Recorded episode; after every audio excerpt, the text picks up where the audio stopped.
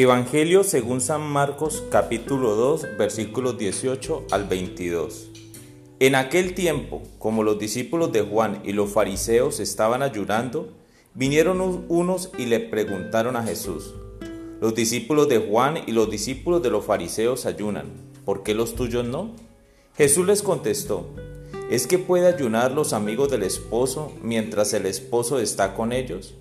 Mientras el esposo está con ellos no pueden ayunar Llegarán días en que les arrebatarán al esposo y entonces ayunarán en aquel día.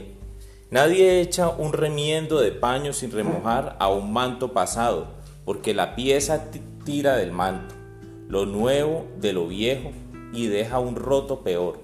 Tampoco se echa vino nuevo en odres viejos, porque el vino revienta los odres y se pierde el vino y los odres. A vino nuevo, odres nuevos. Palabra del Señor.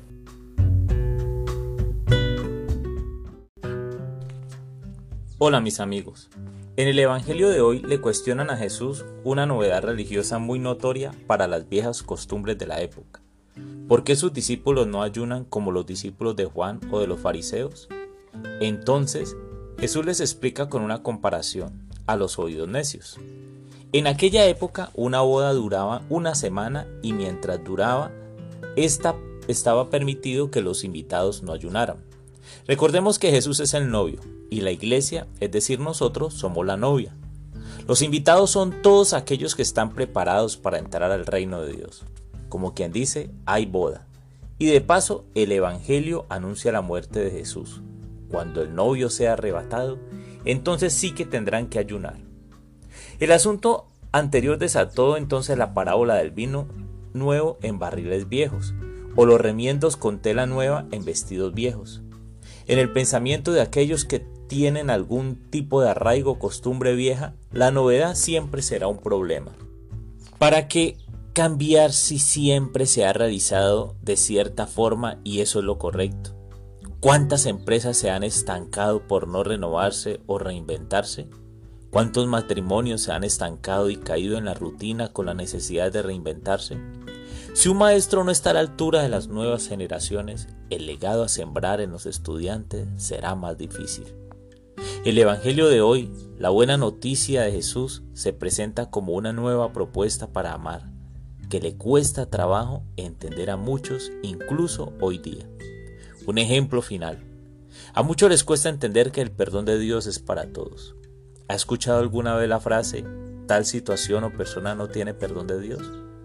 La vieja costumbre obra con venganza, ojo por ojo. La nueva costumbre implica orar y amar a nuestros enemigos.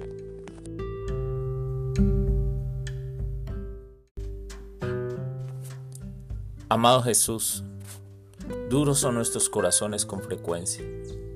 Por eso te pido que nos envíes tu Espíritu Santo ese Espíritu Santo que transforma, que abre nuestras mentes al entendimiento, que nos permite entender esta nueva opción de amar, esta nueva vocación, este nuevo estilo de vida, lleno de amor, lleno de misericordia y compasión.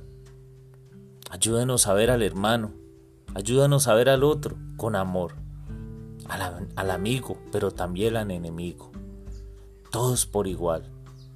Tú amaste a la humanidad y eso deseas. Amén.